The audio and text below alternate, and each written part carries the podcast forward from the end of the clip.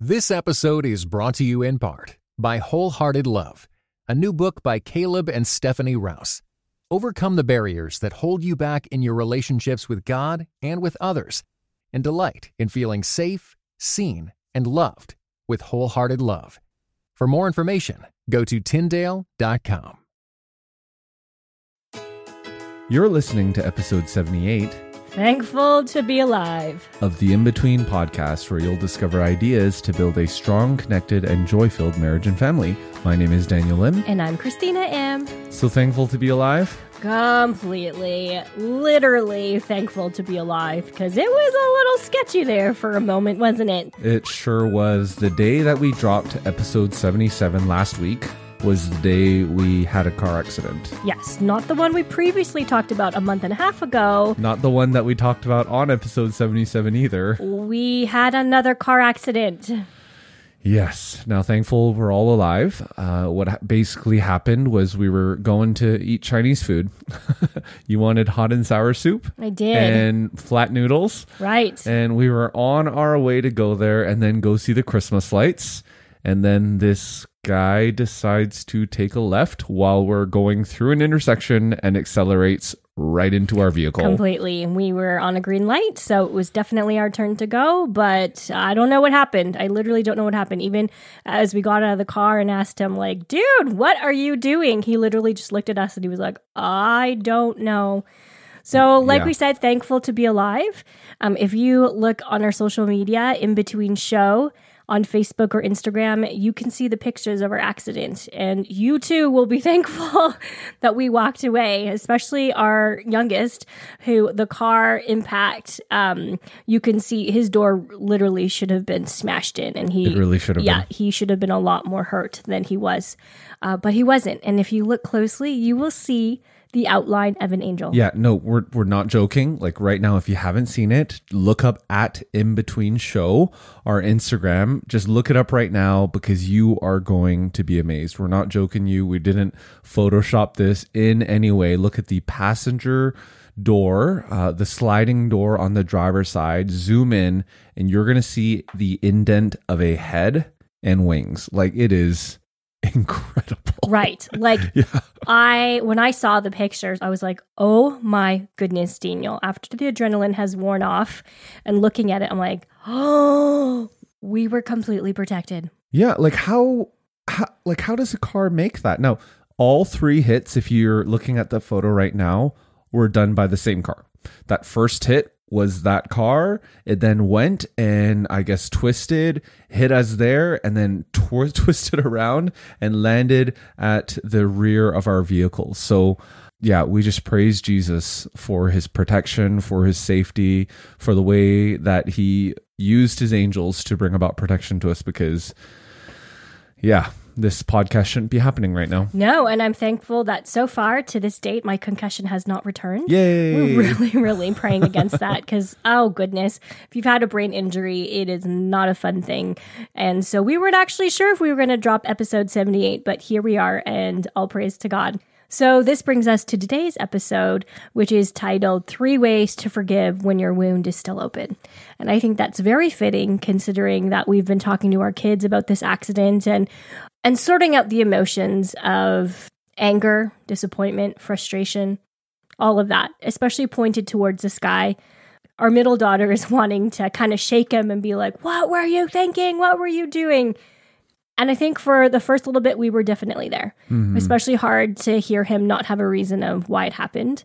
But through the process of learning to let go and bringing it before God, we are even in our wounds, even in, you know, the aches and pains of the aftermath of the trauma, we are learning to forgive. Yeah, definitely. That importance of releasing and walking through those emotions. If you haven't listened to episode 77, be sure to go back because it's going to be a helpful one as we all have things that we are still dealing with, right? And when it comes to the holiday season, uh, a lot of that actually gets accentuated and magnified. So that's why in this interview that you're about to listen to, you're going to leave with such helpful advice, especially as the Christmas holidays are around the corner, which means we're going to be seeing lots of family and friends. Right. So we had the privilege of interviewing Sarah Mae. She is the author of her most recent release, which is called The Complicated Heart Loving Even When It Hurts. I love the back. It says People always ask Sarah how she forgave her alcoholic mother. How do you forgive someone who wounded you so deeply, who carelessly brushed aside your pain, who caused such destruction? How do you forgive them when your wounds are still open and they show no remorse?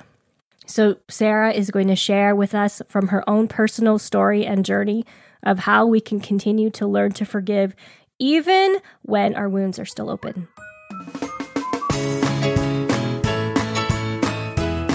Hi, Sarah. Welcome to the podcast. Hi, thanks for having me. We, uh, before we pressed record, we had a great conversation Yes. about our dogs. And, you know, you have a super dog actually that can open cupboards, and we have a dog that can open purses. So we have lots in common already. yeah. yeah, we do. Yeah. Yeah, I love uh, your book that you wrote called The Complicated Heart. And it's really, you know what, when I first saw it come in the mail, actually, and I was like, what is this about? Because I know, you know, The Complicated Heart kind of sounds like a romance song or even a country song, right? Oh, Do you know that's be, funny yeah. because there's a romance novel called The Complicated Oh, Heart. no. Okay. Okay, we won't So- link to that one in our show notes, but. And by That's funny. romance, I think it might be like, Yeah. you know, something a Okay. little more. So not not the Amish, naughty. not the Amish romance, Uh-uh. the other kind of Uh-uh, romance. I don't think so. Well, hopefully on Amazon, it's not like people who bought this also buy this. yeah, y'all don't go get that one. Yeah. Okay. Get the one by Sarah Mae. Yes. exactly. Yes, So, please. can you tell us about your book, The Complicated Heart? Yeah, it's um it's it's the story of how I learned to love and forgive my alcoholic mother. But really it's for anybody who's in a difficult or tangled up relationship. And so I wrote it because God had just done such miraculous things, like just done such really surprising, and possible things out of a mess, things that you think can never get untangled or um, be okay, you know, in emotionally or spiritually. And um, he just did such a work that I thought I have to tell this story. Now, at, at the end of our or later on in our podcast, we're going to ask you to to talk about how you can forgive someone who's wounded you so deeply. Uh, but before we get there, at what at what point? Because a lot of this is, I mean, this is your story, right? And and I know in the process of, of writing, there's it's it's one thing to talk about it, it's another thing to put it in words, and then for you to include your mother's journals in there as well. I mean, there, there. I, I can't even imagine the process that you had to go through internally to get to the point where you could write this down, where your thoughts could be synthesized. So, tell us about that journey, and um, yeah, So I hadn't read my mom's journals while she was alive, but when she passed away, I had that, which is a whole miraculous, crazy story that's written in the book. But while she was in hospice, I had gone to her apartment and I found all of these journals. And so I read them all on the night that she passed away and the next day. And so I was I, like, I can remember driving down the Florida highway where she lived and just screaming at the top of my lungs, like, why didn't I know? Just crying mm. because it was so excruciating to in a sense meet my mom for the first time like to really Wow. understand her wounds and her pain and where they came from and like her private thoughts and you know all of those things it was very very difficult and so i knew i was going to tell her story but i sat with it for a year first Oh, yeah. just yeah just kind of sitting with it because you know i really wanted to honor her as well like tell the truth but again not make it some gross like tell all thing so i wanted to tell the truth but honor you know the threads in our life that cause us to be what we are not because it's an excuse but it's just an explanation sometimes and um Yeah, it gives you more of the history and background of it. Yeah.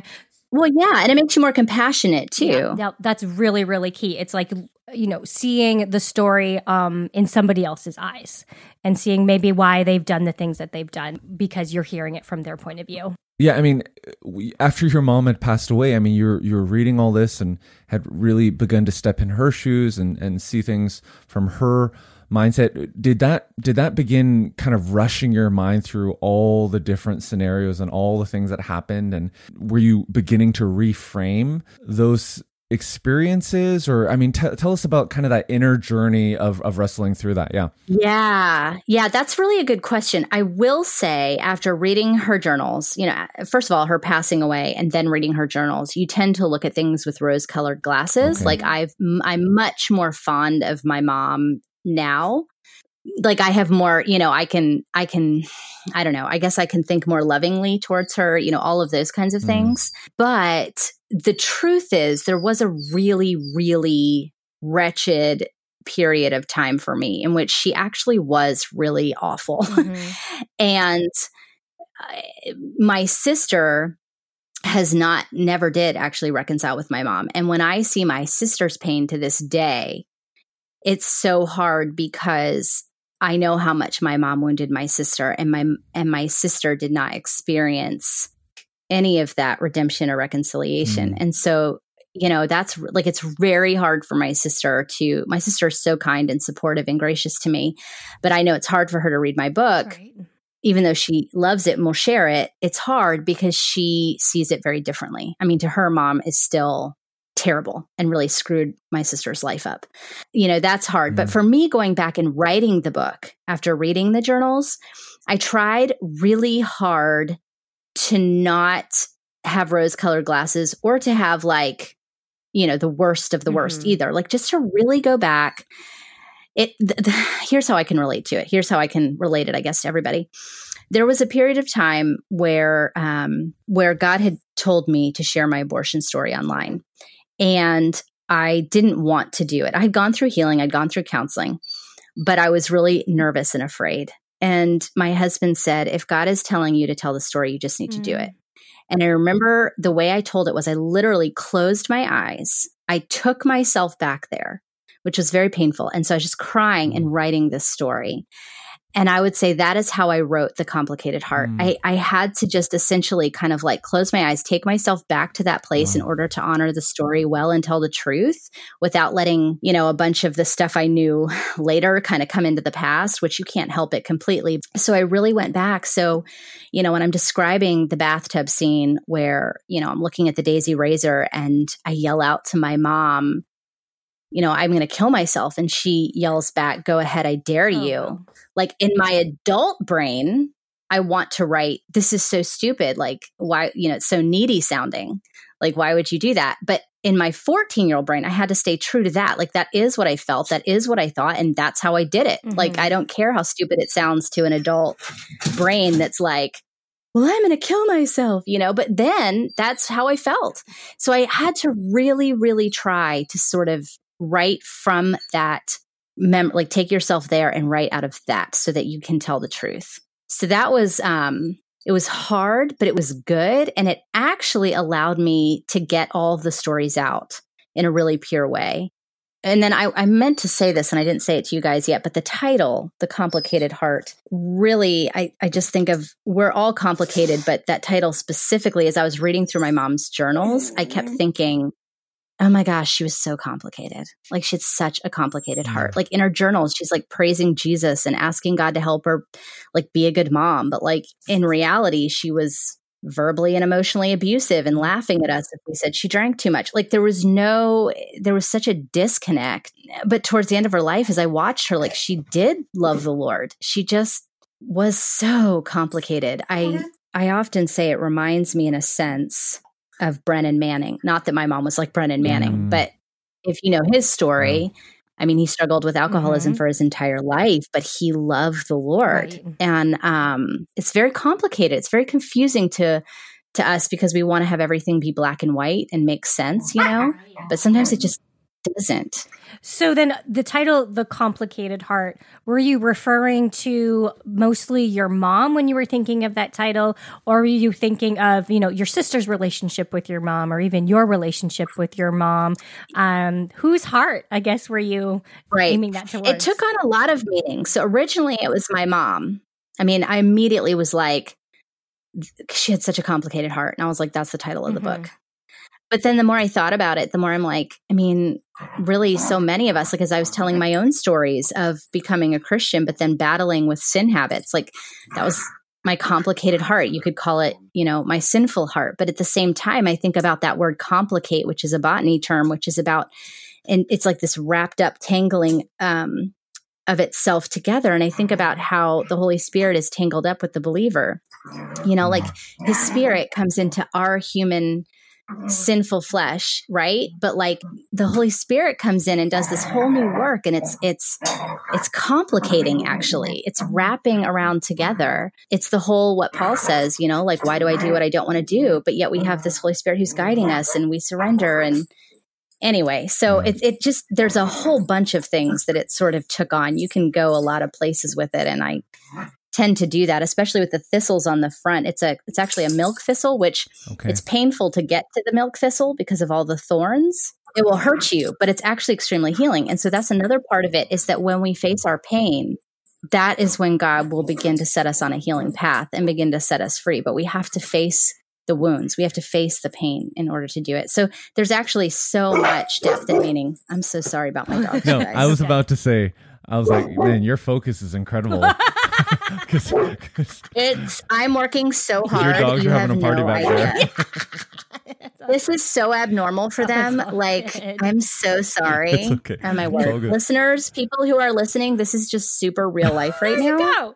Do you remember, sir? Sarah? Do you remember that BBC interview where that guy, Oh, um, yeah. his Yes, comes and the in? little yeah. girl, his daughter Yeah. walks in.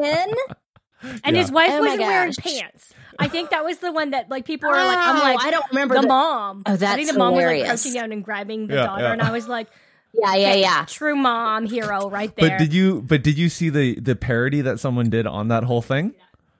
So no, I didn't see the parody. I saw the actual video. Okay, so so that obviously happened, and then there's this parody, and we'll have to put it on the show notes. Uh, but there's this parody where this mom is being interviewed. Okay, so it's it's a joke, right? But the mom is being interviewed instead of the guy, and then uh, her kid comes in, and when the kid comes in, she gives him lunch and she cares for them. Baby comes Oh, in, she feeds yes. the baby, you know, all while conducting the interview. You know, not like nothing's happened. You know, take care of the dog. Yes. Everyone. right. the complicated life of a mom. Yes. That's so accurate, actually. Oh my gosh. exactly. And that guy, like, he didn't like break a, he didn't smile, No. he didn't like break a sweat. Nothing. I would have at least probably started to giggle. Yes. Yeah, I know. Exactly. For sure. Or been like, hey, baby. And been like, I'm really sorry about Yeah, that. yeah, no kidding. Okay, all right. Yeah. He didn't even like acknowledge. no. it. It was like, I don't even know who Kept these people going. are. Mhm. Yeah. They're not with me. exactly. Get this baby out of here. Who does it belong to? So my dogs are just being really psychotic today, everybody, and um, we're just gonna go Yeah, with it. Yes. totally I guess. are. Yes. All right. The wait is over. Find out what happens in the thrilling conclusion of the 12th Dead Sea Squirrels book, Babylon Breakout. Hi, I'm Mike Nawrocki, co creator of VeggieTales, voice of Larry the Cucumber, and author of The Dead Sea Squirrels. Get ready for more daring rescues and hilarious jokes as Merle and Pearl and their animal friends embark on a ridiculous mission to bust the kidnapped Gomez family out of Babylon, a Bible themed amusement park with talking animals. Young readers will love the nutty misadventures of 10 year old Michael and his friends and will learn all about biblical life lessons such as forgiveness and friendship. Read all 12 Dead Sea Squirrels books, available wherever books are sold. Okay, so Cool. Sarah, on the back of the book cover, there's a question that grabs the reader's attention right away. And and here it is. How do you forgive someone who has wounded you so deeply? Oh, million dollar question. Oh, my goodness. you know, we're about to enter this time where what therapists and counselors call the most stressful time of the year, right? It's the holidays. We're surrounded by people, perhaps our family that we may not usually see, we might not even want to see, or maybe it's maybe it's even that we try to avoid them, but because it's the holidays, uh, we have to see them, even though we're dealing with this kind of hurt. So the drive over, or they're coming, and you're like, oh, I really don't want to see them. And there are these arguments and all these inner emotions that haven't been dealt with, or you're trying to figure out how to do. So we'd love for you to share with our listeners uh, some of the ways you've learned to forgive someone who has wounded you so deeply. Yeah. And I'm going to even take it a step further and say, how do you forgive somebody when your wounds are still open? Oh, so let's say they're yes. still wounding yes, yes, you please because go that's there, the big sure. one. Mhm. hmm So there's three really significant things that I would encourage everybody to do, especially if it's around holiday time. Um, and some you're not going to want to do, and some are pretty necessary if you want to be sane.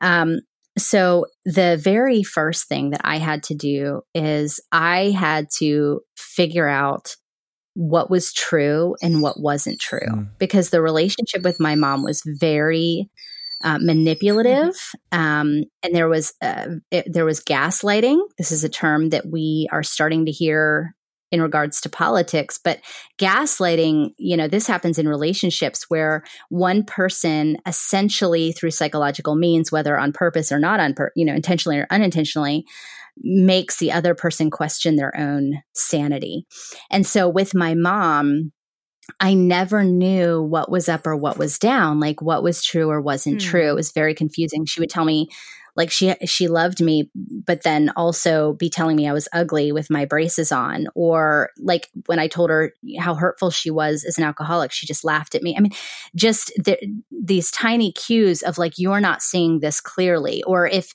she would batter you, batter you, batter you, like cut you down with her words, sarcasm, just tear you apart. And then when you finally were like, whoa, stop, she would get real calm and be like, why are you yelling at Oh, me? wow. Like, why would you Very yell at your mother? Mhm.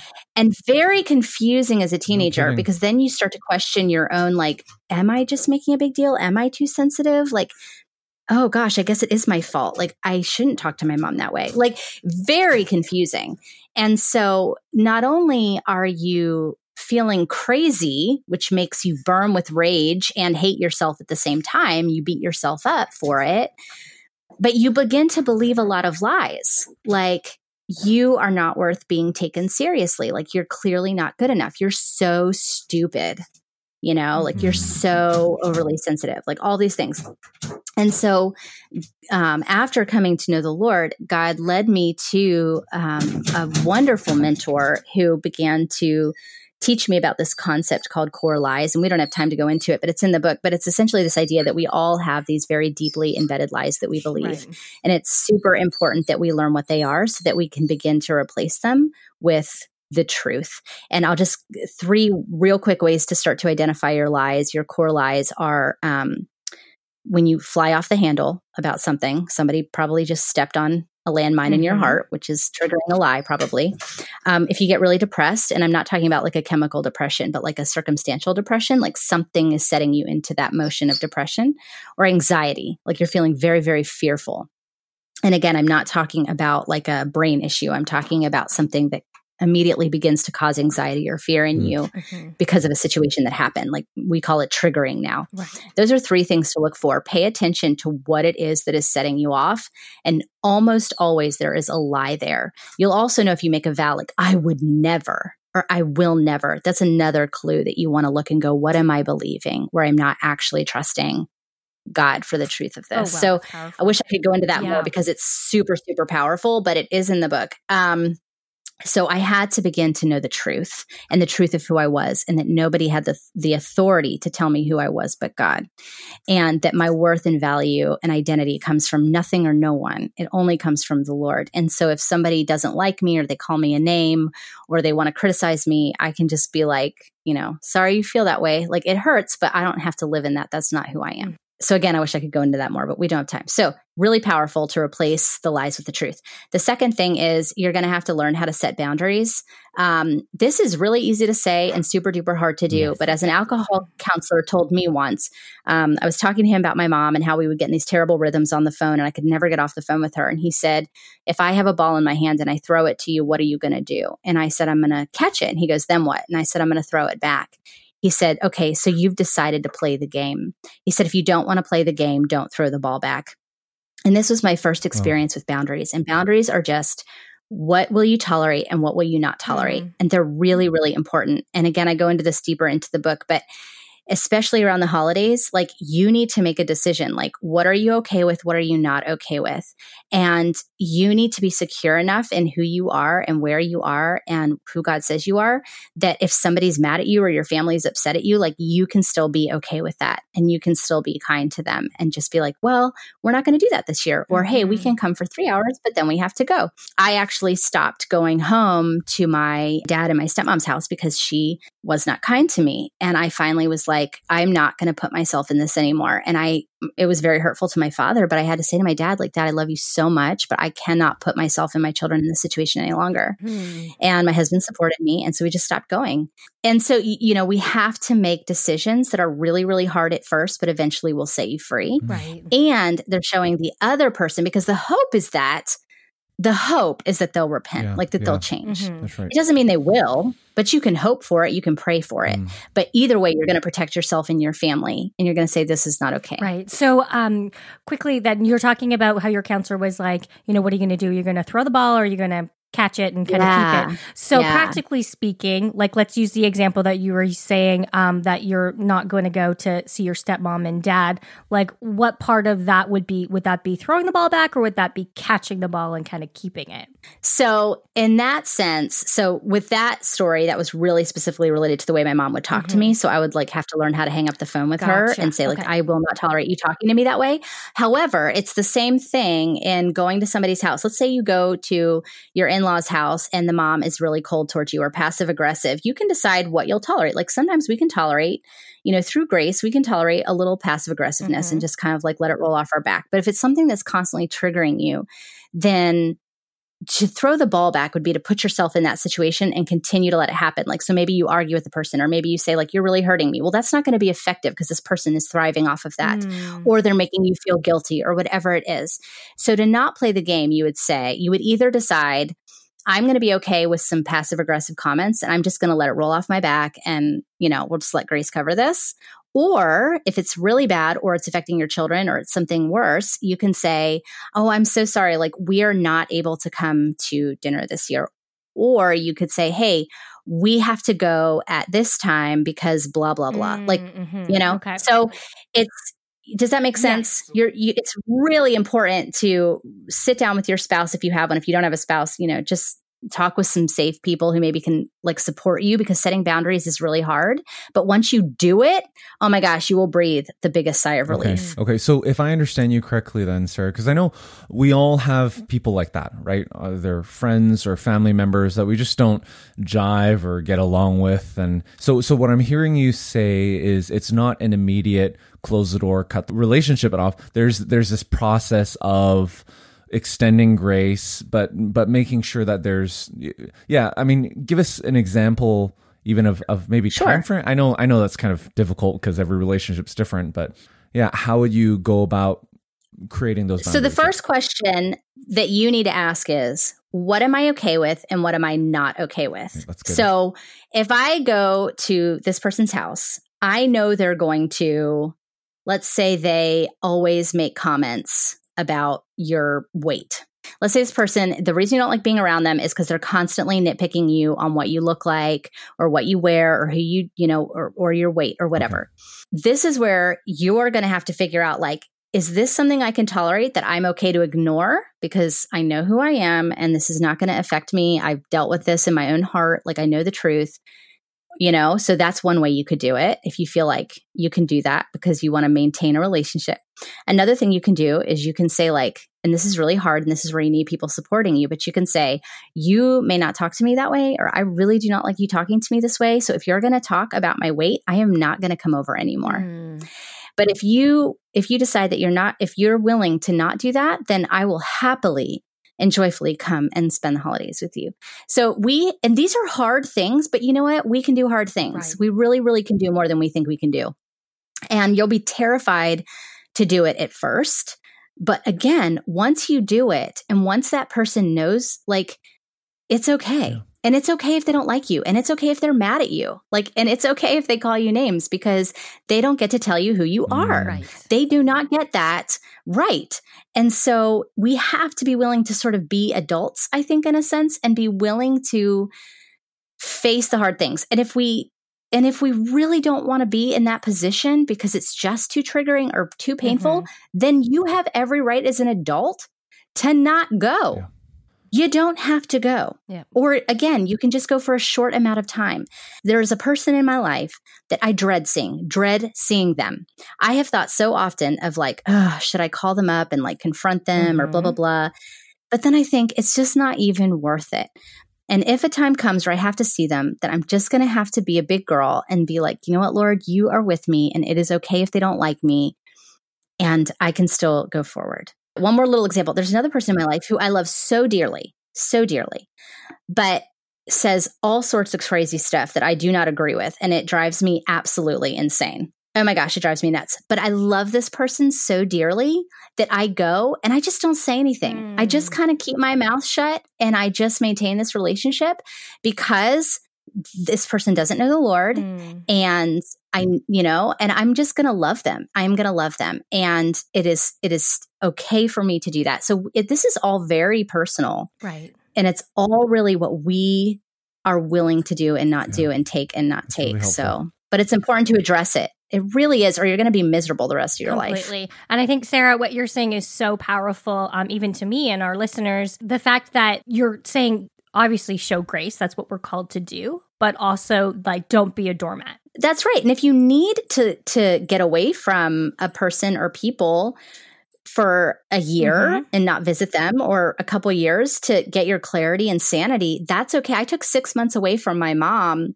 I because I had no idea what was up and what was down. Right. Like I needed major counseling. I needed to just stay away because if I started to get tangled, I would get confused again. So, you know, if you need to get clear, get clear because the point is you're not doing it just to be like selfish or a jerk. You're doing it so that you can re-enter the relationship in order to love the person and or be healthy and protect yourself in your family. Um, because we don't always have to re-enter a relationship depending on the abuse. Right. Here's a or, or just situation. Here's another really quick thing to remember. So often with family or in-laws or whatever, we revert to being the little child that was hurt or scared or whatever. And we do that without even meaning to. And so, one thing that's really helpful is that when you're around those people who make that little girl or little boy come Mhm. out, right? Where you start to, like, we say all the things with friends and then we get around the people and all of a sudden we're like a child again. Just remember that you're, that you're not, that number one, that that child is safe. But Mm. number two, that you are an adult and you get to make these decisions. You are not that little child anymore. And I think that's really empowering for people to remember like you may feel like that little child again, but you're not. And you and you can leave. wow. You don't have to stay. Oh, Sarah, that is so powerful Yeah. for sure. Because Mhm. is easy, right? When we, we kind of revert to our roles, um, our previous roles as we are with Yeah. our family. Be- I still do Yeah. it. I still do it. And I have to remind Mhm. myself that I'm an adult Right. and that I am under the power and protection of God and I can do what I want. and it's really good too. It's like, you know, we are raising children who will eventually be adults that we need to remember that mind frame as well of, you know, um, when they're in, in our house as adults, we're not going to treat them as babies because even though they were babies in our house before, That's they have true. grown up and they That's have their true. own personalities Yeah. and their own opinions. That's And right. we'll need to set their own Let boundaries them make as their well. own decisions. Yes. That's exactly Yeah. right. That's exactly right. And real quick, because I know we're running out of time, the third thing that I would say that is the most crucial, in my opinion, is mourning our very valid losses. So the process, Mm. so grief is the process of facing reality and letting go of expectations. Oh, wow. So if you, yeah, so if you, so for me, for example, with my mom, the reality was I did not have a mom. Like she wasn't, she was not a mother. And I had to mourn the loss of her as though she died because that was the reality. The truth was I did not have a mother. But what that and then what you do then is then you you let go of the expectation. I had to let go of the expectation that she would mother me. Hmm. And that was agonizing and it's painful and we all grieve in different ways, but it's worthy of grieving because that's not how God made moms. That's not how God made dads. We're supposed to have that nurturing, loving relationship, but we all know that doesn't always happen. And so we need to mourn. It's a very valid loss. And so we mourn it. The caveat here is we don't ever mourn what God may yet restore Oh, So we don't mourn the future Hmm. because that's where hope is, right? Yeah. And so, right, but we can mourn the reality of what is. So, mourning my mom, releasing her from the expectation that she would treat me kindly or like a daughter, allowed me to see her as a human made in the image of God in need of love. That allowed me to stay in relationship with her because I stopped expecting anything from her. And I just decided with boundaries, Mhm. I will continue to love her and be able to forgive her. And I will love her as somebody who God loves and wants to reach out to. That's huge. But I will not expect anything. That's exactly right. And it's very difficult. You have to go through a period of mourning. I mean, it is painful. Mm. Mm, So what I'm hearing you saying is is the importance of mourning the past, setting boundaries for the present, uh, but still having hope for the future. Amen. Yeah, that's awesome. Yep. That's exactly right. Sarah, thank you so much for being on the podcast with us. The the she, Sarah Mae's the author of the Complicated Heart, host of the Complicated Heart podcast. Uh, if people want to connect with you online, social media, what's the best way to, to Yeah. connect with you? They can, yeah, they can find me on Instagram at Sarah Mae Writes. It's S A R A H M A E W R I T E S, or you can just go to sarahmae.com or thecomplicatedheart.com. Perfect. It's really easy to find me. we'll we'll Not link. complicated at all. It's Oh, really not ba-dum. complicated to find me, except for knowing that my name has an H and it's M A E. That's awesome. Well, we'll put all those links in the show notes. But thanks again, Sarah, Thank for being with you. us. That was a lot, wasn't it? She taught us a lot. And I know she kept saying, Hmm. I wish I had time to go on. I'm like, yes, I wish you had time to go on. Hmm. But have no fear. All of what she's talking about and exercises are in her book. Once again, it's called The Complicated Heart by Sarah Mae. And you can find that book and pick up that book wherever books are sold. I wanted to read this little excerpt that I underlined and I starred all across as I was reading it. So this is from her intro. There are miracles and surprises and gifts even in the middle of the pain and the mess and complication of it all. Dysfunction does not have to be your legacy. You may have been born into it, married into it, or created it yourself, but it does not have to be your destiny or your identity. Victory is always on the table. Oh, I love that, especially as we're coming up to Christmas, and I'm sure there's relationships and individuals and things that probably came to mind as you were hearing Sarah talk through her book and answer these questions. So, yeah, that's coming up next week, isn't it? Exactly. So if you've been listening to this episode and you're like, I don't know how I'm going to approach this, I love Daniel what you said at the last little bit to sum it up. So we need to mourn the past. We need to set boundaries for the present and have hope for the future. So as you go into those holiday gatherings, whether it's with friends or family or people who you should feel close to but are actually strangers maybe in your life, remember that victory is always on the table. So be sure to go to inbetween.org slash episode 78 for all the related resources on our show notes and also to go to inbetween show at inbetween show on all the social media accounts to see that picture of the angel to connect with us if you haven't yet done so. And be sure to subscribe if you haven't yet done so to our podcast. It's free to do it because next week, yes, on December 24th, we are going to be releasing a new episode. It's called The Five Love Languages of Finances. And you may think, what do finances have to do with Christmas? Well, just the number of likes that we saw as one of those Facebook memes came up saying that, oh, on December 25th, all the husbands get to look around and be surprised at what they got their children. Because you know what? It's the wives that are doing the shopping, right? but guess what? Should it really be? Should it be? Oh, that one so person know. is spending all the money and making all those decisions. Is it? Should it be?